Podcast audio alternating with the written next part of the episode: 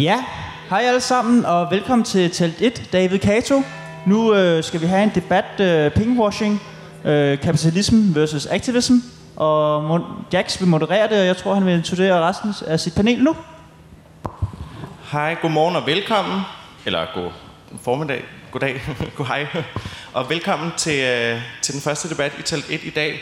Vi skal snakke en lille smule om pinkwashing, og forhåbentlig øh, tage en debat videre, som vi har haft en del gange tidligere, og dykke lidt mere ned i nogle nuancer, nogle kritikpunkter, og øh, forhåbentlig lidt øh, surhed mod en masse ting.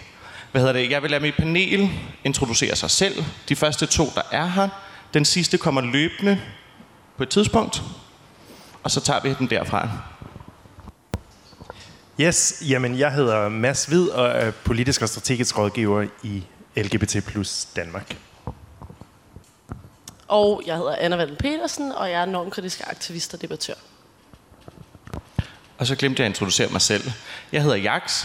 I dag er jeg her som moderator, men ellers er jeg en del af menneskerettighedsgruppen i Copenhagen Pride. Øhm, så er jeg med til at få det her lille program op at stå og til at hænge sammen. Men Mads, vil du ikke starte med ballet og fortælle os, hvad er pinkwashing egentlig? For selvom vi skal dykke ned i nogle ting, så er det godt, at alle lige er med. Helt sikkert. Altså, nu fik jeg at vide den anden dag, at jeg fik til opgave at øh, fortælle jer alle sammen, hvad pinkwashing er. Og så googlede jeg lige, hvad pinkwashing er. Fordi at, som så mange andre ting i, øh, i LGBT plus bevægelsen, så tror jeg, at det er noget, der dækker over rigtig mange ting, og hvor vi overhovedet ikke altid er enige om, hvad der bør høre under, øh, og hvad der, hvad der egentlig hører under. Øhm, og, og jeg skal være helt ærlig at sige til min egen overraskelse, så er det faktisk slet ikke et øh, begreb, der stammer fra, eller der kommer ud af LGBT plus bevægelsen. Øhm, det er et forholdsvis nyt begreb fra 1992, hvor en øh, brystkræftskampagnegruppe i, øh, i USA øh, startede den her anti-brystkræftskampagne, og jeg, jeg tror mange af jer kender den her lyserøde sløjfe, som, som en masse virksomheder har brugt. Blandt andet begyndte en masse virksomheder at bruge den her lyserøde sløjfe øh, og smække den på deres produkter, som var fyldt med øh, kraftfremkaldende øh, kemikalier. Og det er ligesom, der, det, så vidt jeg forstår, så er det blandt andet der, det kommer fra. Og det er faktisk et meget godt symbol på, hvad det i øvrigt øh, kan dække over. Og siden da har de særligt øh, beskrevet en, en, en række tendenser i, øh, i øh, LGBT plus kampen. Og jeg tror, det vi særligt her i, øh, ved Pride'en og i København er bekendt med, det er virksomheder, som en uge om året klæder sig i regnbuefarver, og man kan købe regnbuekaffe i 7-Eleven, og alting er regnbuefarvet i, øh, i Tia-butikken og, og så videre. Øhm, men kritikken, tror jeg særligt, øh, for kraft, når det så ikke bliver fuldt op af konkrete tiltag til støtte for LGBT plus miljøet.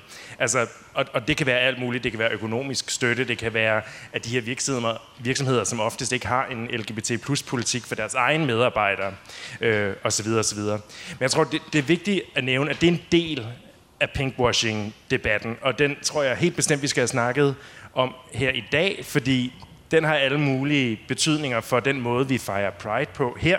Øhm, men en anden del af pinkwashing-debatten er på et lidt sådan Øh, højere politisk niveau, som handler om stater og, og, og sådan internationale organisationer, som, øh, som, som klæder sig i regnbuefarver. Øhm, nogle gange øh, er, det, er det helt autentisk ønske om at, at skabe bedre forhold for LGBT plus personer, men det dækker også meget ofte over, at man med den ene hånd flager med regnbueflader, med den anden hånd øh, undertrykker en række for eksempel minoriteter, øh, på, og, og også på LGBT plus området. Israel er et meget, meget godt eksempel, som, som virkelig aktivt brander sig selv som en, en øh, støtte for LGBT plus miljøet, en oase i Mellemøsten, øh, samtidig med, at ja, jeg tror alle sammen, vi ved, hvad der sker i, i Israel i forhold til den palæstinensiske befolkning, som altså også tæller en række LGBT plus personer i øvrigt, øhm, som ikke har den samme mulighed for at, øh, at gå til Eurovision i, øh, i Tel Aviv. Det er, en, det, det er en anden del af det. Og så tror jeg, et, et dansk eksempel på det, øhm, som Anna og jeg også har talt om tidligere i dag, er danske partier for eksempel. De er alle sammen rigtig gode til at dukke op i den her uge, og øh, de ændrer deres logoer til at have regnbuefarver osv. Og når der så rent faktisk skal sættes politisk handling bag, så sker der ikke noget. Øhm, så bliver det sat i en undersøgelseskommission eller whatever. Det er det bedste, man kan håbe på. Ofte så stemmer de direkte imod. Øhm, der taler vi om pinkwashing, fordi det er igen sådan noget med at sige sådan, ja, helt sikkert, vi er mere. Og søndagen efter priden, så hører man ikke mere til det. Det synes vi bliver rigtig gralt, når det ikke bare bliver sådan en, se hvor fantastiske vi er, men når LGBT-kampen bliver brugt aktivt i kampen mod andre minoriteter, øh, for eksempel etniske minoriteter. Øh, Anna havde et rigtig godt eksempel med Dansk Folkeparti, som i, i, uh, i overvis talte imod øh, ægteskab for, for samkønnede par, øhm, og, og, og synes, det var en helt forfærdelig idé. Det øjeblik, øh, at øh, loven så alligevel blev vedtaget, var i 2012. øhm, så bliver det her med modstand mod øh, samkønnede ægteskaber lige pludselig brugt til noget, som man øh, blamer øh, migranter og flygtninge for, øh, særligt personer med, med muslims baggrund. Det her med, at LGBT øh, kampen bliver brugt som sådan en, en køle, man kan slå de andre oven i hovedet med. Og det, det ser vi ikke kun blandt danske partier, det ser vi i, i hele verden, og jeg tror, vi skal være rigtig opmærksom på det nu, hvor der i hele Europa er en tendens til at blive anti-LGBT, og vi skulle nødig have, at kampen for say, europæisk samarbejde bliver sådan en måde at slå Østlandene oven i hovedet på med deres øh, anti-LGBT-politikker. Øh, ja, det, det, det, det er et meget komplekst område, og det var mit meget langtrukne forsøg på, på at opriste lidt, men jeg synes, der er rigtig mange øh, facetter af det, som jeg håber, vi kan komme ind på. Ja, jeg tænker også øh, meget adekvat beskrivelse derudover, men jeg tænker også, det er relevant at dvæle lidt videre, det hedder washing, ikke? Altså, at nogle ret ulækre motiver, for eksempel at have lyst til at, øh, at slå øh, muslimer i Danmark oven i hovedet, øh, det vasker man rent i at sige, at det gør vi, fordi vi vil beskytte de her LGBT-personer, øh, så man bruger min øh, politiske, personlige kamp dybest set til at svine nogle andre til. Øh, det er det ene. Det andet er, jeg tror også, der er noget af det der pinkwashing, som, øh, og særligt hos virksomheder, men også i nogle grad hos politikere, som også holder den politiske kamp for LGBTQIA plus personer på et festniveau. Altså på et meget overfladisk, ikke så reelt politisk forandrende niveau, øhm, der også nogle gange øh, måske gøres lidt uklare på, hvor langt der egentlig er igen. Fordi hvis jeg skal formidle til min kollega, eller min familie, eller nogen, vi gerne vil søge fondsmidler hos, at i Danmark, der har man et problem med ligestilling for LGBTQIA plus personer, så vil de sige, hvad snakker du om? Øh, 7-Eleven sælger regnbuefarvede kopper, ikke? Øh, og så kan man sige, at det gør som Eleven jo, fordi det er populært lige nu, og fordi de kan tjene nogle penge. Og der kan tage tusind ting i det, som er fedt for nogle individer. Nogle bliver glade af at se en regnbuefarvet kop og sådan noget. Og det synes jeg i virkeligheden, det er jo fuldstændig legitimt. Der skal man, det skal man anerkende, og det er der nogen, der får noget ud af. Men når det er så sagt, så skaber det ikke nogen realpolitisk forandring. Og, og det er jo sådan, at 7-Eleven vil ikke være her øh, som opbak eller som støtter, hvis øh, LGBTQIA øh, plus personer var mindre populære at, at bakke op om. Øhm, og der er, der, er sådan en, der er en, der har skrevet en bog, som hedder The Revolution Will Not Be Funded. Øh, den handler om alle mulige ting, men blandt andet handler den om, at det at få funding, det betyder også nogle gange øh, at være en virksomhed eller et politisk initiativ, som bevarer det værende, i stedet for at lave for meget kritik, for meget rod i den, for meget øh, modstand. Altså, der er ikke nogen store virksomheder eller politikere, der særligt tit vil bakke op, hverken værdimæssigt eller politisk, om nogen, der vil omvælte et system. Og øh, selvom det ikke dækker over hele LGBTQIA plus øh, bevægelsen, så må sige, der er en kæmpe stor del af vores kampe, som reelt handler om og ødelægge det eksisterende. Og det er der ikke ret mange, der vil give penge til. Så øh, øh, det andet, vi lige startede om før, det var det der med, at, at øh, hvis man får meget store beløb for virksomheder, for eksempel Coca-Cola, så indgår man jo også i en relation med dem. Og når man indgår i en relation, så kan man stille krav. Og det betyder med andre ord, at øh, så bliver Pride-bevægelsen for eksempel begrænset til at lave initiativer, som Coca-Cola vil være med på. For ellers kan de sige, nu vil vi ikke give penge længere. Og det er et grundlæggende problem for en LGBTQIA plus bevægelse, fordi vi er afhængige af at blive ved med at gøre ting, som pisser folk af, for at skabe mere plads til os selv, basically.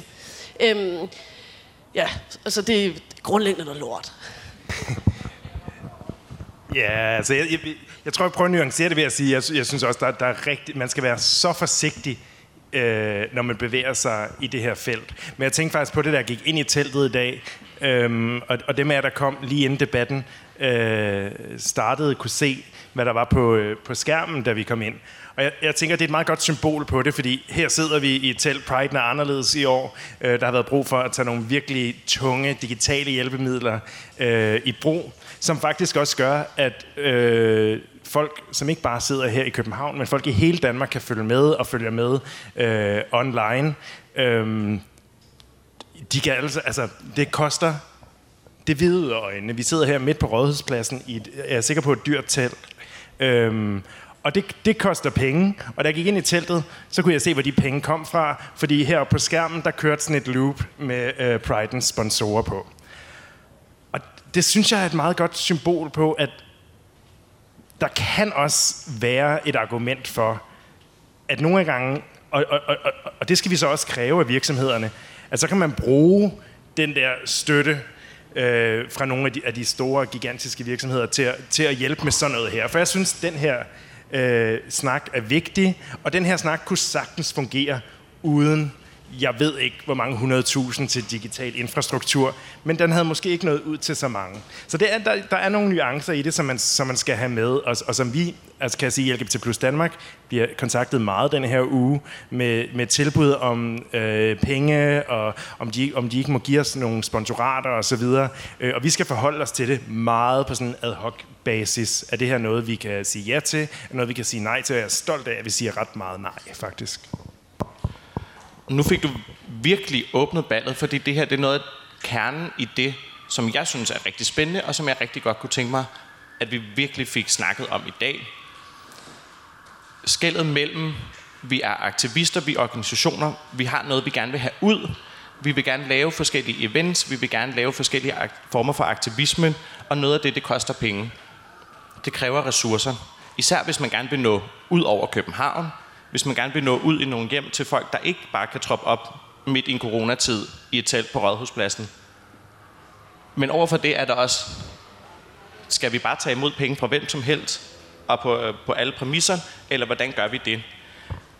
Før vi hopper videre ind i den, så vil jeg sige både til jer i teltet og til jer, der sidder derhjemme, stil endelig spørgsmål. I teltet så har vi vores vært Kasper, der kommer rundt med en mikrofon, hvis I rækker hånden op, og så fletter vi jer ind undervejs. Og til jer derhjemme, der står jeg med en, en fin lille iPad, hvor jeres spørgsmål popper ind på, hvis I skulle have nogen. Nu tænker jeg, Anna, at du kan tage den videre. Ja. Er du meget imod? Lyder det, det som om det, jamen, det ved jeg ikke. Det synes jeg, ja, altså, Øhm, så skulle jeg begynde at snakke om, hvad jeg er imod sådan, på sådan meget metaniveau i vores samfund. Ikke også? Og, og jeg vil bare sige, altså selvfølgelig, øh, så er det jo sådan i alle kritikker, man stiller i alle lorteinitiativer i den her verden, at det vil være umuligt at sige, at der ikke er nogen fordel ved dem. Og åbenlyst, det at få store donationer, det kommer med en masse muligheder, ligesom man ser i Pride'en. Og det kan man jo godt anerkende lige ved siden af, at man siger, og jeg tror, at det er ikke for the greater good. Hvis jeg nu øh, går over på kapitalistens hold, og så laver sådan en cost-benefit-analyse, øh, regel sådan øh, realpolitisk forandringspotentiale, ikke? så vil jeg sige, jeg gætter på, at pinkwashing ikke er et benefit for LGBTQIA plus personer mere bredt. Og det, det tror jeg er min store kritik. Og så alle de der mellemregninger, for eksempel bliver, øh, bliver en eller anden øh, 13-årig øh, fra Valby glad for, at der er en, øh, en regnbuekop inde i 7-Eleven. Det er overbevist om, de gør. Og det har jo en selvstændig værdi.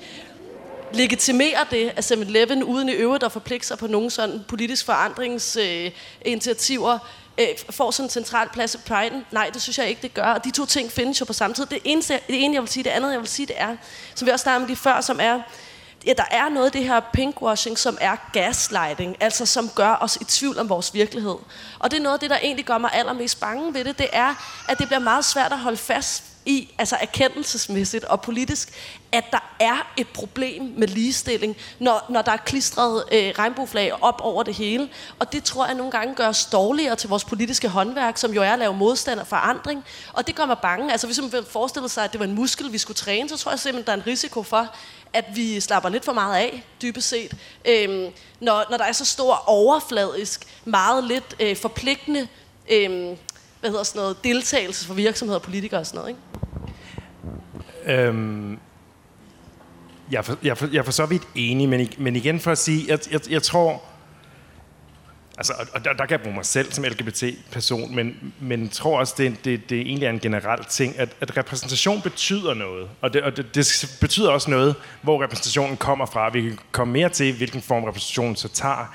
Men jeg synes, repræsentation betyder noget, og jeg tror også, det er fordi, den er med til at rykke en diskurs. Jeg tror faktisk, det her med, at, og det er virkelig ærgerligt, det er sådan, men jeg tror, at det hjælper noget, når store virksomheder går ud og ikke bare sætter en regnbueflag op, men, men tager nogle øh, første skridt på for eksempel øh, rettigheder for LGBT-personer på arbejdspladsen. Det har vi nogle store virksomheder, der gør, og det er med til, altså det ved jeg øh, fra mit politiske arbejde, det er med til at lave noget reel forandring, også i sådan politikernes hoveder i forhold til, hvad der kan gøres.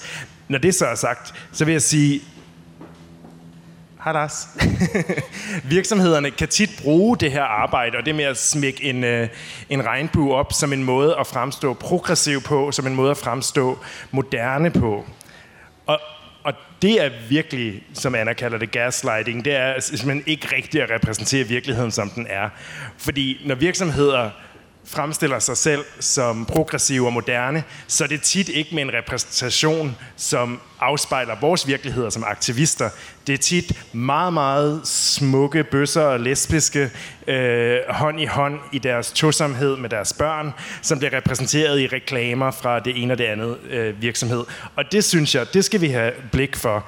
Øhm, og vi skal også være modige nok til at kunne komme med en kapitalismekritik i forhold til den repræsentation, som nogle af de her virksomheder øhm, sådan lidt sætter op som nogle gange et fernis. Og så, men jeg synes også, vi skal være klar til at give nogle af de virksomheder, som rent faktisk do the work, og som, øh, og, og, og som kan faktisk være med til at, at, at rykke på noget, også, også politisk. Og så siger vi velkommen til Lars, og mens han lige trækker vejret og får pusen, så tror jeg, vi havde et spørgsmål fra publikum. Vi havde et spørgsmål fra vores vært. Ja, øh, nu har juni jo lige været øh, den globale Pride Month, og øh, der er jo lige præcis en virksomhedsgruppe, der er meget, meget slem til stereotyper. Øh, det er spilvirksomheder, altså øh, dem, der udvikler spil til Playstation, computer, whatever. Øh, der har man set meget på de sociale medier, at øh, de har været rigtig gode til at sætte øh, deres logo op med et pride-flag i alle lande, undtagen selvfølgelig lige den arabiske del.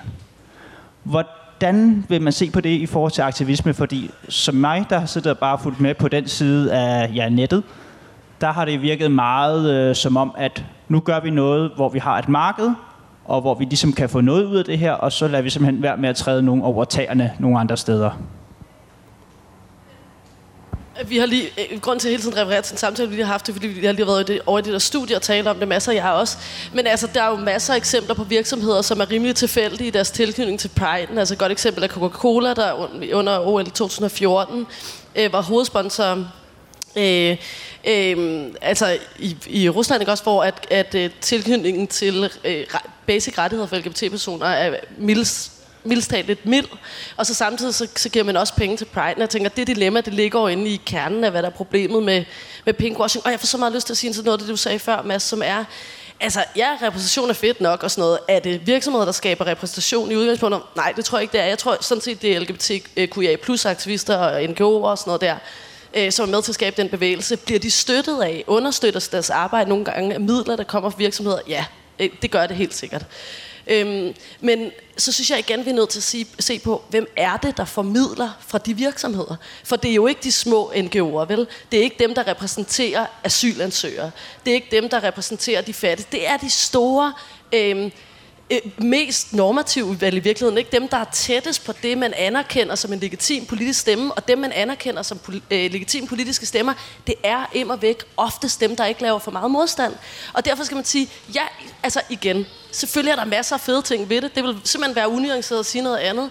Men man, jeg tror virkelig, man skal have øje for... Øh, øh, for hvem er der nogle fede ting i det, ikke? Og, og, og som vi, vi selv vi har snakket om et par gange nu, den repræsentation, der så nu engang findes, når Catches laver sådan to hvide, skønhedsprivilegerede, øh, cis meget feminine kvinder, der kysser, så er man sådan der, øh, altså i en dansk kontekst, jeg tror sgu ikke, det laver ret meget real politisk forandring, og ej heller bidrager til diskurser. Og ej, den sidste ting, jeg vil sige til dig, det er, ja, producerer disk- diskurser, ja måske, men hvor fanden startede de? Hvis den diskurs ikke allerede var legitim, så havde der jo ikke været nogen penge hen for Coca-Cola. Og den diskurs, den har vi lavet, den har aktivister rundt omkring i verden lavet i årvis. Ikke? Det skal de fandme ikke have Det skal de fandme ikke have lov til at tage fra os. Lars, jeg tænker, du har fået pusten. Du har stadig varmen. Vil du ikke lige præsentere dig selv kort, hvis man ikke ved, hvem du er? Jeg hedder Lars Henriksen. Jeg er forperson i Copenhagen Pride. Mit pronomen er han, ham, hans. Perfekt. Vi er hoppet dybt ind i en diskussion, som du kommer midt ind i. Vi har snakket pinkwashing. Vi har fået øh, udlagt alt. Næsten. I hvert fald en masse facetter af det. Og er nu dybt begravet i en snak om, kan man, eller hvordan som aktivist, som organisation, tager man imod penge? Hvad kan det gøre? Man kan lave sådan et kæmpe setup i år. Det har man brug for penge til. Men hvad får virksomhederne ud af det, og hvor mange krav stiller man til dem? Hvad er dine umiddelbare tanker? Jamen, øh, mange faktisk. Øh, det allerførste, jeg vil sige, det er, at øh, jeg synes, udgangspunktet for denne her samtale også bliver nødt til at være en anerkendelse af, at det er en forholdsvis privilegeret samtale at have. At vi sådan set i vores del af verden er et sted, hvor vi kan anklage nogen for at være så begejstrede øh, allierede med os, at de giver os penge, til at vi kan stille krav til, hvordan de giver os penge, og hvornår de giver os penge, og hvor mange de giver, under hvilke forudsætninger osv. osv., osv. Når jeg taler med nogle af mine Pride-kolleger i Østeuropa for eksempel, så siger de, prøv at høre, der er også nogen i Sofia, siger Sofia Pride, der snakker pinkwashing, og we wish somebody would, would pinkwash us, fordi vi har ingen penge. Så, så på den måde er det jo også, kan man sige, en, en stærkt privilegeret diskussion overhovedet at have, fordi øh, i virkeligheden handler det her jo også om, at vi alle sammen er underfundede som organisationer, øh, og det ville være en skøn verden, hvor alle de her penge kom fra offentlige kasser i stedet for, øh, fordi så havde vi ikke behovet. Men alternativet er at lave mindre. Øh, fordi alt, hvad vi laver, jo også i et eller andet sted omfang, øh, forudsætter en ramme og dermed nogle midler. Øh, jeg oplever fra der, hvor jeg sidder, fordi vi er jo en af de organisationer, som arbejder med erhvervssponsorer og arbejder meget tæt med vores erhvervssponsorer. Det er jo ikke sådan, at vi bare ringer dem op og siger, send os en check, og så gør de det, og så hører vi aldrig øh, fra dem igen. Det er en øh, ongoing dialog, vi har med alle vores sponsorer fra år til år. Det er en relation, der bygges op øh, fra at nogle virksomheder måske i udgangspunktet ikke gjorde så meget, og heller så ikke gav så meget, fordi de skal lige forstå, hvad det her handler om. Hvad vil det sige som virksomhed at øh, være LGBT plus inkluderende i sin praksis? Det skal man også nå en forståelse af, både hvordan gør man det, men også hvorfor er det vigtigt. Øh, og derudover så oplever vi egentlig også, at der er virksomheder, der siger, når, hvis vi ringer til dem, siger, jamen det er vi slet ikke parat til endnu. Fordi hvis vi begynder at give jer penge, så vil vi lave en enorm dårlig case for os selv. Fordi vi har faktisk ikke gjort det, der skal til, for at vi vil være en troværdig partner med jer, så kom tilbage om et år eller to, fordi der er simpelthen noget, vi skal have styr på i vores egen butik først. Og den sidste ting, jeg vil sige, det er, at jeg faktisk, når vi så når dertil med vores sponsorer, øh, oplever, at der tit og ofte er en langt mere progressiv holdning i virksomhederne, specielt de store virksomheder, til LGBT plus spørgsmålet, og det at i, i virkeligheden forstå, at en mere mangfoldig arbejdsstyrke og en mere inkluderende arbejdsplads giver bedre rekrutteringsgrundlag og større sandsynlighed for, at man får de bedste idéer med ved bordet, og dermed en langt større progressivitet, end jeg egentlig samtidig oplever i det politiske niveau. Jeg oplever, at politikerne er bange for at tage beslutninger her, og tit, at, at man kan se virksomhederne gå for os og sige, jamen vi har indført barsel øh, for medmødre, længe inden politikerne tager beslutninger om det. Vi har skabt LGBT plus politikker, længe inden at det er blevet standardpraksis i det politiske system osv. Så i virkeligheden synes jeg, at vi har nogle ret stærke alliancepartnere her i virksomhederne, fordi de også kan være med til at øh, sparke til en samfundsudvikling, og samtidig har de en næsten stærkere stemme i det her, end vi har, fordi det handler om deres medarbejdere, som de gerne vil behandle ordentligt. Så, så jeg er i virkeligheden sådan lidt ked af den her demmer også retorik, fordi jeg synes faktisk, der er så stort og godt et grundlag for et fornuftigt samarbejde om de her ting. Fordi det er vigtigt, hvordan vi har det på arbejdsmarkedet. Vi er der en tredjedel af vores, vores liv. Øh, og, så det er ikke ligegyldigt at se bort fra, at der faktisk er en kæmpe opgave at løse ude på arbejdspladserne. Og den kan vi bedst gøre, hvis vi har virksomhederne og ledelserne med. Mads? Jeg, jeg tror, jeg ender nok med at ligge et eller andet sted inden, inden midt imellem. Fordi at jeg, altså som vi også snakkede om tidligere, jeg kan mærke, at det, sådan, når jeg sidder og snakker med en politiker omkring forholdene på arbejdsmarkedet, så er jeg hjulpet på vej af, at nogle af de her virksomheder har taget de første skridt. Og i øvrigt, og som vi også sagde tidligere, øh, Anna og jeg blev spurgt, hvad, øh, hvordan, hvordan man er, en, er man en god virksomhed med det her. Og noget af det, jeg sagde, var også, sådan, nogle gange, så du, du, vi vil gerne have jeres penge, men du, du viser virkelig, du er en god allieret, hvis det ikke skal handle om dig. Altså nogle gange, så er det dem, der siger mindst, som er de bedste allierede. Men lige politisk er det faktisk nogle gange dem, der siger mest. Øhm, og, og nogle af de her øh, virksomheder laver selv øh, lobbyarbejde for at få ændret for for eksempel arbejdsmarkedet. Det er super vigtigt. Men jeg tror også, Anna har en pointe i, at det er jo ikke dem, der har taget os dertil. Vi har knoklet, og vi har knoklet med politikerne, og virksomhederne er der ikke før, at de, sådan, de laver helt sikkert også et skønt. De kigger på det politiske landskab og siger, der er noget, øh, det, det bevæger sig i den her retning. Øhm, og de hopper ikke på et øjeblik før. Og hvis vi skal lade dem klæde sig i sådan nogle progressive regnbuefarver, så skal vi have en seriøs diskussion med dem om, hvad det betyder at være progressiv. For det betyder altså at, at, at bevæge sig fremad. Det betyder at gå forrest. Og det ser jeg hvis ikke aldrig så meget sjældent. Fordi der er en helt klar tendens til, for eksempel det der med, at Cola vil gerne sponsorere her i Danmark, men så går der også en masse penge til at få den russiske regering til at se fantastisk ud i Sochi. Altså et andet eksempel er jo, at, og det er så vigtigt med det her arbejdsmarkedspolitik, øh, jeg sidder med det hver dag, og øh, guden skal vide, at vi skal bruge endnu mere momentum, og der vil jeg rigtig gerne have hjælp af nogle af de store virksomheder men det er også bare meget tydeligt i vores, i vores funding, og ikke bare i funding, det behøver ikke koste dem en krone, men også i det, de sådan stiller op til at støtte op om og prøver at hjælpe os med at rykke debatten på. Det er meget, meget nemmere at få penge til at lave et kursus om at være sødere ved hinanden på arbejdspladsen, end det er at få penge til vores øh, projekter i Øst- og Nordafrika, eller for den sags skyld for LGBT, LGBT Asylum til at få penge til deres arbejde. Det tror jeg, der er en grund til. Der er en grund til, at det er de store virksomheder, at de, de sponsorerer festen, for det er sjovere, det er lidt nemmere, jeg, jeg under jer alle de penge, I får. Men, men, men, øh, men jeg synes, at hvis det ikke bliver fuldt op af nogle penge til nogle af de projekter, som er svære, og hvor der er politisk modstand, så klinger det lidt hult. Det tager ikke alt... Øh, og jeg kunne godt tænke mig at, at høre, Anna, du sagde, du sagde sådan, sådan en øh, cost-benefit-ting, så tror du faktisk, at nogle af de her penge, der kommer ind, er, gør mere skade end gang. Var det, var det, var det rigtigt forstået? Jo. Det er bare fordi, jeg lige brug for at sige, fordi nu nævnte du fonde op imod erhvervssponsorer. Og det, jeg oplever i virkeligheden, det er, at fondene stiller ekstremt mange krav om, hvad det er, pengene skal bruges til. Og der skal skrives lange ansøgninger, der skal afrapporteres, og der skal stås til regnskab osv. Der er ikke én virksomhed, der nogensinde har spurgt os, hvad pengene skulle bruges til. Vi har fået pengene, og så kunne vi bruge dem til, hvad vi ville. Også til at give til projekter i udlandet via vores solidaritetsmidler, eller øh, øh sponsere LGBT Asylum og alle mulige andre ting. De stiller ingen krav, og jeg kan love dig for, og det vil jeg gerne love alle for at have i tellet. Hvis der en dag er en virksomhed, der kommer og siger, I får de her penge, men så skal I også gøre sådan eller sådan. Altså helt ned til at sige, at vi vil kun sponsere, hvis I sætter Birte Kær på scenen, for at komme med et dårligt eksempel. Men så vil vi sige nej tak, fordi en fuldstændig grundlæggende forudsætning for at tage imod penge, det er, det er os, der laver vores festival, det er os, der laver vores arbejde, det er os, der bestemmer. Vi sætter pengene øh, i omløb til det, vi vil. Øh, der er ikke nogen, der får lov til at stille krav eller, se, eller sætte forudsætninger op. Øh, så tager vi ikke imod pengene. Anna?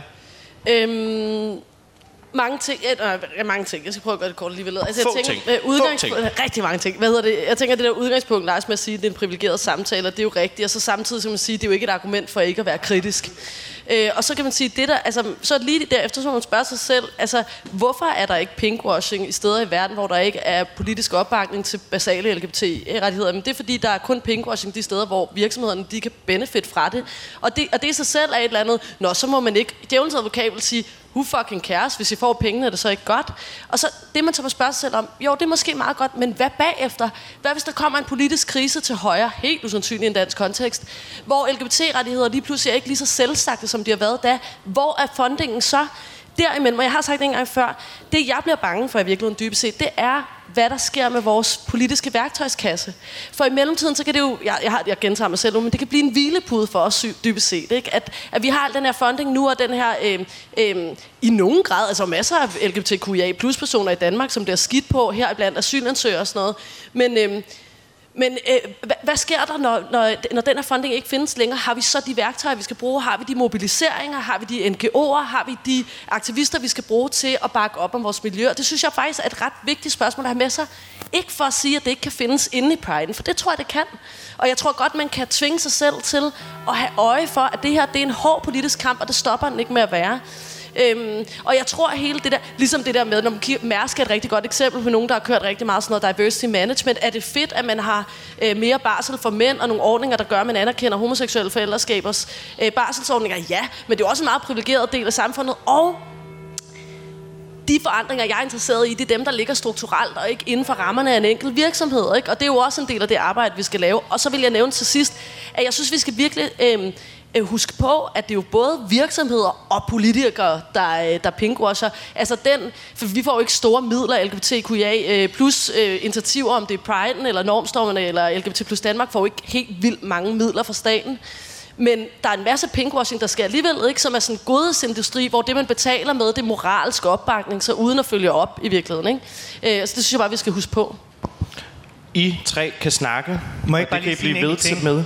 Jeg, jeg er bare nødt til bare lige at interject her og sige, jeg anerkender fuldstændig det der, og, jeg, og du har fuldstændig ret, at hvis de politiske vinde og, og tendenserne i samfundet, men alter, altså, det gælder jo ikke kun for erhvervssponsoraterne, fordi hvis vi ikke var, var finansieret gennem sponsorer, men 100% af offentlige kasser, så vil de penge også forsvinde, hvis de politiske vinde blæste en anden vej. Øh, og hvis det var fondene, så vil de også følge en samfundstendens. Så det vil jo bare i virkeligheden betyde, at... Altså, så jeg spekulerer lidt på, hvad er alternativet andet end at bekæmpe højredrejningen, som jeg virkelig, virkelig gerne vil være med til. Men, men, men i virkeligheden er alternativet jo ikke at sige, at ingen erhvervssponsorer, fordi vi mister pengene, hvis det, hvis det drejer til højre. Vi mister sgu også alle de andre penge. Så, så i virkeligheden handler det om at have en virkelig forenet indsats mod den højre radikalisering, som vi kan se ske. Vi lægger lige de politiske vinde kort på hylden, fordi vi har et spørgsmål. Både online fra og fra publikum, og vi starter med Nikolaj. Øhm, hej, jeg hedder Nikolaj og kommer fra LGBT plus ungdom. Jeg kunne godt tænke mig at stille to spørgsmål. Det ene det handler grundlæggende om, hvis jeg var en virksomhed og gerne ville tilbyde en af jer 200.000 kroner, øh, og på ingen måde øh, ved noget om det her område, på ingen måde måske har en inkluderende arbejdsplads, måske tre eller fire konkrete råd til, hvad jeg sk- så skal gøre, hvis jeg gerne vil være øh, inkluderende og undgå at ligne en, der pinkwasher. Og måske også, hvis I har nogle konkrete eksempler på virksomheder, der gør det.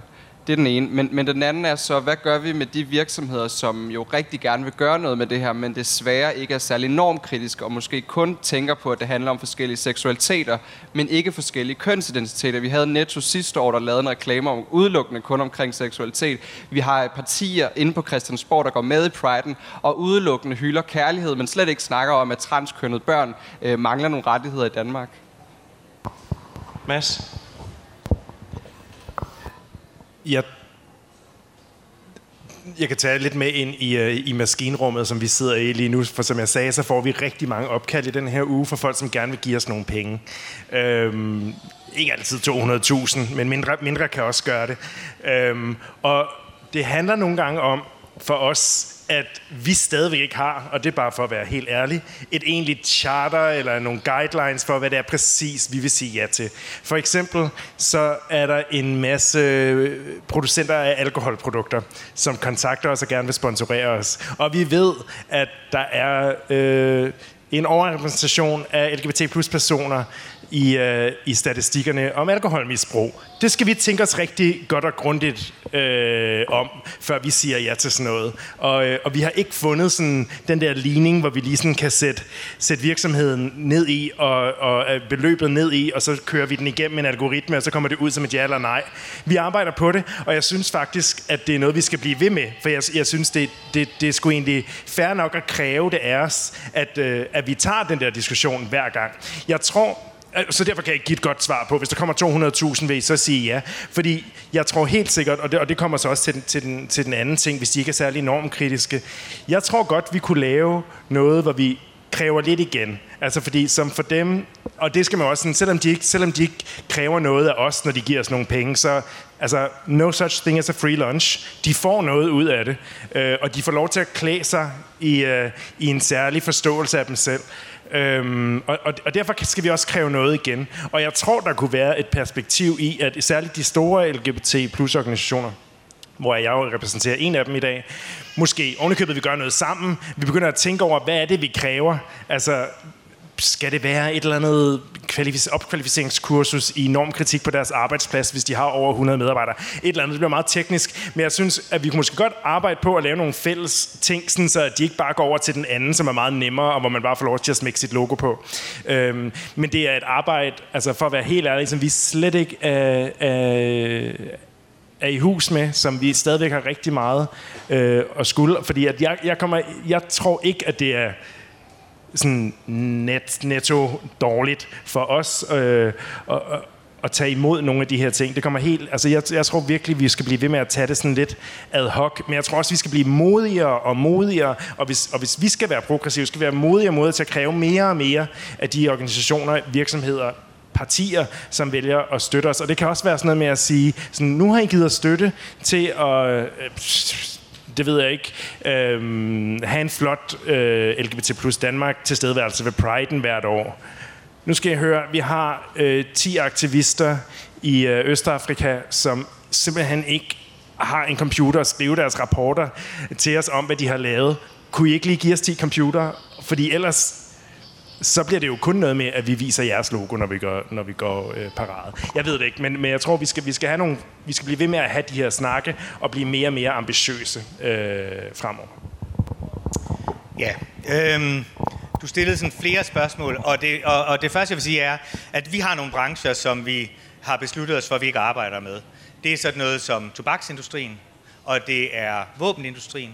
Øh, vi fik tilbudt et meget stort sponsorat faktisk for tre år siden, tror jeg, fra British American Tobacco, som vi sagde nej til, øh, på grund af den politik. Øh, når det så er sagt, så kan man jo altid begynde at sige, okay, hvornår er det så, man ikke arbejder sammen med våbenindustrien for eksempel? Øh, er det, når virksomheden direkte laver et våben, eller er det, hvis en eller anden virksomhed, jeg kan ikke nævne navn, for så kan jeg godt kender det ikke, laver en møtrik, som er en underleverandør til at kunne få en eller anden mekanisme i et våben til at virke, eller et kikkertsigte, eller godt knows what. Ikke? Altså, og der, altså, der har vi også vores begrænsninger i, hvor langt vi kan nå ud i den der, kan man sige, livsstils eller livscyklusanalyse, for vi er jo ikke en efterretningstjeneste. Øh, vi kan google os frem til noget, og vi er bestemt, gudskelov, ikke eksperter på våbenindustri. Øh, men, men vi har sådan, kan man sige, en baseline der. Derudover så er vi også blevet kontaktet af, vi har nogle alkoholsponsorer, vi har også nogle, hvor vi har så sent som i år sagt nej, fordi vi egentlig oplevede, at de bare havde plastret en regnbue på et eksisterende produkt for at øh, gøre det salgbart. Og, og der var vores melding tilbage, det er utroligt smukt, at I tænker os ind i det her, men vi kan faktisk ikke rigtig se, hvor det kommer fra, og vi kan ikke se, hvad relevansen er i forhold til LGBT-miljøet, udover at der er den her regnbue, så det kan vi ikke se os selv i. Øhm, derudover, så har vi jo altså de her gode samtaler med alle vores øh, sponsorer, øh, og giver dem ligesom også chancen for at nå over år, ikke mange år, men nogle få år, et sted hen, vi taler med dem om, hvordan man laver gode inklusionspolitikker, god, god unbiased rekruttering, øh, sørger for, at man har øh, hvad hedder det, LGBT plus inkluderende øh, politikker på arbejdspladsen osv. En, en arbejdspladskultur, som fremmer øh, en, en åbenhed øh, til at kunne være den, man er. Øh, og det er, det er tit og ofte en, en, en dialog, vi har over år. Og hvis vi oplever, at virksomheden ligesom går i stå, så har vi også sagt til virksomheder, nu er det måske ikke i år, vi skal arbejde sammen. Så typisk så kommer de tilbage øh, på et tidspunkt. Der er også virksomheder, som vi ikke arbejder sammen med. Vi har den, øh, den øh, politik, at vi fremhæver vores sponsorer, men vi laver ikke call-outs på dem, der ikke er. Fordi man må jo sige hvad, hvad som helst. Altså vi ejer jo navnet Copenhagen Pride, men vi ejer jo ikke regnbuen. Øh, og at nogen plaster en regnbue på et eller andet, det kan vi sådan set ikke forhindre dem i. Men vi håber på, at folk i miljøet går ind på vores hjemmeside og siger, aha, den virksomhed, jeg gik forbi med en regnbue på, den er ikke på sponsorlisten. Det er måske dem, vi skal lave et call-out på, fordi de ikke bidrager til nogen organisation i miljøet, frem for at være sur på dem, som faktisk bidrager. Øh, men det er ikke noget, vi, vi går ikke ud og laver de der offentlige udhængninger. På samme måde med politiske partier, når de melder sig til i, øh, i, i vores arrangementer, så plejer vi at gå ind og kigge på deres politikker, fordi de ligger jo offentligt fremme, og det gælder både øh, partier og ungdomspartier. Øh, og hvis vi kan se noget, der er i modstrid med, hvad vi arbejder for, så plejer vi at invitere dem ind til en kop kaffe. Øh, og sige, egentlig så er vi lidt forbavsede over, at I har meldt jer til, ja, til hos os i vores demonstration, som jo handler om det og det og det. For I, vi kan se, at I i virkeligheden arbejder for det og det og det, som er det helt modsatte. Så hvorfor vil I egentlig gå og demonstrere sammen med os? Det kan vi ikke forstå. Og nogle af dem siger, nej, det kan vi da godt tænke, det havde vi ikke tænkt over. Øh, og nogle andre siger, jamen øh, det må vi da se at få lavet om. Vi var nærmest ikke engang opmærksomme på, at det stod i vores politik. Kan man så sige om, hvad man vil, ikke? Øh, men, men hovedsagen er, at så går de ikke med, og så er det igen ikke en stor sag i medierne eller noget andet, fordi vi i virkeligheden oplever, at vi kommer langt længere med folk ved at have en, øh, en øh, gensidig respektfuld dialog om de her ting, end ved at afde folk og hænge dem ud offentligt og sige, at de er sådan eller sådan. Øh, og på den måde har det ikke, det har ikke sådan været store pressesager, at der er partier, vi har bedt om ikke at gå med i paraden. De er der bare ikke. Øh, og så må folk jo lægge to og to sammen om, hvorfor det er. Øh, så, så jeg synes i virkeligheden, at vi forsøger at være rigtig, rigtig opmærksomme på de her ting. Og også i forhold til, har den her virksomhed været LGBT-inkluderende i sin praksis eller ikke? Er det her noget, der kun sker i, øh, i, i moderselskabet i Danmark? Øh, emanerer det også ud i datterselskaber i andre, på andre kontinenter og, øh, og andre steder, sådan at man er garanteret, at hvis man er ansat i den virksomhed, så gælder politikkerne alle steder, uanset hvor man er placeret i virksomheden. Øh, men igen er jeg jo også bare nødt til at sige, at vi stoler faktisk på folk. Så vi taler med dem. Vi tager deres svar for gode varer. Øh, vi tror ikke, de lyver for os. Øh, men, det, men der er grænser for, hvad vi kan undersøge, fordi vi ikke er en efterretningstjeneste. Og så vil jeg bare fremhæve et eksempel, som er en virksomhed, som ikke er sponsor hos os. For derfor synes jeg godt, jeg kan. Og det er en virksomhed, som, altså, som IKEA.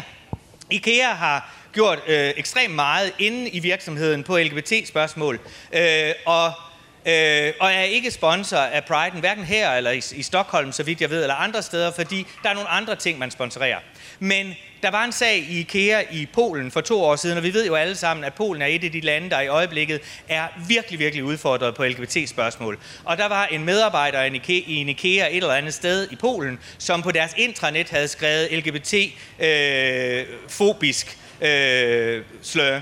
Og så får vedkommende at vide, det der skal du slette, og ellers kan du ikke være her, og det vil han ikke, og så bliver vedkommende fyret, og det ender med en sag i medierne, hvor den polske justitsminister går ud til at, at forsvare denne her person og siger, det er jo helt galt, og IKEA er fuldstændig galt afmarcheret, og polske familieværdier og alt muligt andet, og så kan man ikke være i Polen. Og IKEAs svar var, jamen, øh, vi kommer ikke til at genansætte den mand, og hvis det her bliver et problem, så tror vi, at Polen har mere brug for IKEA, end IKEA har brug for Polen. Anna, du havde en meget kort bemærkning. Meget, meget, meget kort. Jeg vil bare sige to ting. Det ene er, at jeg synes, man skal spørge sig selv no, om noget, og det er et fordelingspolitisk spørgsmål dybest set. Nu får jeg de her 200.000 med et eller andet krav, jeg stiller. Hvem skal bruge det? Vil det være mere nærliggende end en anden organisation, den jeg repræsenterer, får det, hvis jeg får pengene? Kunne det så gå til nogle initiativer, der er mindre end mit eget? Det synes jeg er væsentligt for NGO'erne at have med sig. Det andet, det er, Øh, og der vil jeg lægge vægt på washing-delen af pinkwashing, at det kunne være rigtig interessant at spørge om nogle af de der virksomheder, ja, du må super gerne give os 200.000, men du må overhovedet ikke bruge regnbueflaget, eller fortælle nogen om, du vil gøre det, ikke? Man vil ikke få pengene, men det ville være sjovt at gøre. Øhm, og om ikke andet, så i hvert fald sige til dem nogle meget specifikke krav, som handler, altså i virkeligheden være, sige det som det er, at, at nu tror jeg, måske mindre tillidsfuld end, øh, end du er, men, men at sige, altså at stole på, at man kan sige, det er faktisk et dilemma for mig, du spørger, fordi vi er bange for, at det er noget tom bullshit, du laver. Så, så vi har simpelthen brug for at sige, at det kunne være fedt, hvis du ikke gider at lave reklame på det, men til gengæld betale nogle penge til empatisk arbejdsmarked, eller God knows what, uh, øh, what til at lave et eller andet initiativ for dine øh, medarbejdere. Mads? Havde du... Nej. Så går, tager vi et, et meget konkret spørgsmål fra, fra internettet, var jeg ved at sige, fra online. Det lyder sådan her. Transplade, trans pride-flaget bruges meget sjældent til pinkwashing. Har I nogen bud på, hvordan vi forhindrer det værste, når virksomheder finder ud af, at det kan være edgy at promovere sig på den måde? Mads? Jamen, jeg, jeg synes i virkeligheden, det kommer lidt tilbage til det, vi snakkede om tidligere, om, jeg tror, der, jeg tror, der er masser af gode grunde til, hvorfor transflaget ikke bliver brugt på, i samme grad til pinkwashing. Det er fordi, det ikke er lige så cool endnu at, at promovere sig øh, på, det. Og det er virkelig endnu. Øhm, og jeg tror helt sikkert, at vi skal være, vi skal være opmærksomme. Altså på trans, men igen, jeg vil sige, jeg kan ikke udtale mig. Jeg er ikke uh, transperson selv, så, så jeg kan ikke udtale mig om, hvilken betydning uh, det vil have. Men jeg forestiller mig, og det, det synes jeg faktisk også, man skal have blik for, at repræsentationen igennem at se sig selv repræsenteret på toppen af dansk industri, altså, det kan jeg godt forstå, hvis det er fedt. Altså, det kan, det, det, kan, jeg, det kan jeg virkelig godt sætte mig ind i, at, øh, at det kunne man godt tænke sig. Øh, og jeg tror på en eller anden måde, jeg ville, jeg ville, føle mig, ville, ville føle mig glad, hvis jeg som transperson så det. Når det så er sagt, så synes jeg virkelig også, at man så, hvis de gjorde det, skulle have taget en rigtig seriøs snak med dansk industri, som jeg bare bruger som et totalt tilfældigt eksempel. Jeg ved slet ikke, om det er noget, de overhovedet har overvejet, eller om det er noget, de arbejder med. Men om, hvordan de arbejder med inklusion af transpersoner på deres arbejdspladser. Jeg synes igen, så har jeg ikke sådan et klart svar, men jeg synes, der er et virkelig svært dilemma, fordi som LGBT plus organisationer, tror jeg, at vi bliver nødt til at fokusere på vigtigheden af repræsentation og hvordan den ser ud, hvem der får lov til at lave den repræsentation, og hvem der er modtager af den. Jeg synes, et, et, faktisk et godt eksempel, og det kan godt være, at det viser sig, hvis nogen har lavet noget research, det er et rigtig dårligt eksempel, men Netflix, som er faktisk en kæmpe organisation og en, sådan en, en egentlig global virksomhed, men som arbejder meget målrettet med repræsentation, øh, specifikt for LGBT+. De har sådan en helt øh, social mediesegment, som handler om LGBT plus personer, hvor de også tænker intersektionelt, øh, og det handler om, hvor, hvor de husker at repræsentere øh, non-binary personer, og ikke-hvide personer, og ikke-smukke personer, osv. Øh, det vil jeg håbe, at vi vil kræve sammen, hvis flere virksomheder begynder at klæde sig i, øh, i transflades farve. Anna? Altså, og jeg tænker bare i forhold til det med repræsentation, og hvorfor translader der ikke, og hvorfor det kun de skønhedsprivilegerede hvide tynde, der får det og sådan noget. Men man må også bare spørge, hvem får midler? Altså, det er jo ikke mange NGO'er i, i en dansk kontekst, der står over for det dilemma, at de ikke ved, om de skal sige ja til nogle midler, de får, selvom vi alle sammen er underfundet. Det synes jeg faktisk er en rigtig god pointe, at det der knaphedsprincip også gør, at man faktisk ikke når at tænke sig så meget om. Det synes jeg er meget validt. Øhm, jeg, jeg, jeg, jeg virkelig bare sige det. Ja, repræsentation er fedt, men men det er bare tusind andre ting, som ikke kan en skid med pinkwashing gøre. Det er det ene, jeg vil sige. Noget andet, jeg vil sige, det er noget, jeg har opdaget, at, øh, at mange gør, inklusive mig selv, for at glat ud, det er hele tiden at tale frem, hvordan det er fedt at blive repræsenteret på dansk industri og 7-Eleven og sådan noget. Men jeg synes faktisk, det er vigtigt at løfte frem, at jeg vil, jeg vil anerkende og respektere og være omsorgsfuld over for det faktum, at det er der nogen, der synes. Og så vil jeg samtidig sige, at for mig der er det simpelthen en kniv i ryggen. Jeg bliver så utilpas over alle de fucking regnbueflag, der er alle steder. Og jeg ved, der er andre end mig. Det er ikke kun en lille elitær, øh, urban gruppe af folk, der faktisk også har det sådan. Og vi er jo også en del af LGBTQIA plus miljøet. Og det synes jeg er vigtigt at tale frem samtidig. Og der er en eller anden nuancering der, hvor man altid, hvis man kritiserer pinkwashing, så skal man sige, men jeg ved godt, at det er også godt med repræsentation og sådan noget. Og det ved man jo godt. Og samtidig så ved jeg også, at grunden til, at jeg synes, det er nederen, det er, fordi jeg faktisk tror, at det, det nogle gange er en øh, blokering for real politisk forandring, og mest af alt, at jeg tror, det skader de svageste LGBTQIA plus personer, i, i mange hensener, fordi det er de mest privilegerede, de mest skønhedsprivilegerede osv., mennesker, der bliver løftet frem i mange af de der pinkwashing-repræsentationskampagner. Og så er der det andet spørgsmål, som er de penge, man får ud af det, og det er i virkeligheden jo også vanskeligt at tale om dem på samme tid, for det synes jeg er to forskellige spørgsmål, det set. Nu kommer der et spørgsmål fra salen. Vi er begyndt at løbe tør for tid, så øh, vi får ikke Jamen, så skal jeg skynde mig. For det første, jeg er ikke aktivist, så jeg kommer fra en helt anden, helt, helt anden baggrund. Men jeg vil sige, det bliver meget fokuseret på øh, pinkwashing som, som øh, virksomhedernes ansvar. Men man kan også se det positivt, som man siger, hvis man skal skabe en folkelig forankring, der er blivende. For jeg forstår godt den her øh, frygt for, at det bliver rullet tilbage, fordi solen skinner ikke nødvendigvis for evigt. Kunne man så ikke sige, at den her massive eksponering faktisk har en øh, normaliserende effekt, så det, det sidder bedre fast i den brede befolkning? Lars? Jo, øh, det er udtryk for en mainstreaming, men det er også for mig at se et udtryk for en cementering af sådan en national myte, vi har, om at i Danmark har vi løst alle problemer, og som samtidig gør, at det er utrolig vanskeligt som aktivistiske organisationer overhovedet at blive hørt, fordi man næsten får øh, en opfattelse kastet tilbage i hovedet om, at man er en nævnyttig, et nævnyttigt brokkehoved, der ikke er tilfreds med at være noget 78 procent i mål øh, med, med på, i, i rettighedskampen, bare for at tage et eksempel fra LG Europe's Rainbow Map. Øh, og det sker faktisk også i vores eget miljø. Folk, der på en eller anden måde har tilkæmpet sig et vist privilegium øh, igennem et liv med diskrimination, som bliver ekstremt provokeret af, at vi er nogen, der siger, jamen der er masser af problemer stadigvæk for LGBT plus personer, og vi kan ikke læne os tilbage og lade som om, at nu er alt godt, for det er det for en lille bitte privilegeret, privilegeret gruppe, og der er rigtig mange for hvem det stadigvæk gør ondt i livet at være, være, være og vokse op som LGBT plus. Og at man næsten får diskussionerne med hinanden. For det er som om, jeg kommer med en knappenål, og der sidder en eller anden og beskytter en ballon, som jeg vil prikke hul i. Fordi, og, og de har så travlt med at beskytte den, fordi de samtidig også, og det er virkelig ikke nogen anklage, for jeg forstår godt, hvad det er, der sker, men har så travlt med at beskytte deres egen idé om det gode liv, som de har fået, så de har ikke lyst til at se den realitet og den ondskab i verden i øjnene, som der også er. Og det er der, hvor mainstreaming, synes jeg, kan blive problematisk, fordi vi så bilder os ind, at så er alt løst. Så ser vi, om der er hurtigst. Jeg kan først. Øhm, hvad hedder det? Jeg, jeg er fuldstændig enig. Jeg synes, det er en rigtig god pointe. Det er også et rigtig godt spørgsmål, for det er jo også det, der hele tiden ligger inde i den her kompleksitet, dybest set. Det, der er godt ved det, overskygger det, det der dybest set er dårligt ved det. Og jeg, jeg synes egentlig, vi når et ret godt... Øh, øh, niveau af nuancering, men jeg, jeg, vil, øh, jeg får alligevel lyst til at sige noget om homonationalisme, for det er virkelig noget af det, der, øh, der ligger mig meget nært i forhold til det her problem med pinkwashing. Det er en del af det, man vasker, det er jo alle mulige agendaer, som er øh, racistiske eller islamofobiske og sådan noget. Og jeg tænker, noget af det, der sker med den normalisering i en dansk kontekst, det er også, at man gør regnbuefolket og kærlighed og love is love og sådan noget til en national værdi, man bruger til at banke folk, man ikke synes hører ind under den kasse oven i hovedet og fortælle dem, de ikke hører til her, smid dem ud af landet og så videre, diskriminere dem på gaden, lave ghetto-lovgivning, jeg ved ikke hvad. Øhm, og det synes jeg faktisk er en ret interessant del af, af det der med, hvad det er, man vasker rent, og hvad man så derefter kan bruge det til. Og det er jo en meget, øh, øh og, og for, en, for en NGO, en meget arbitrær ting at tage stilling til, når man skal tage imod nogle penge og være med til nogle kampagner, hvordan det bliver hijacket af, af højere ekstremisme, der, øh, der dybest set bruger det til at, at pinkwashe racistiske agendaer. Ikke?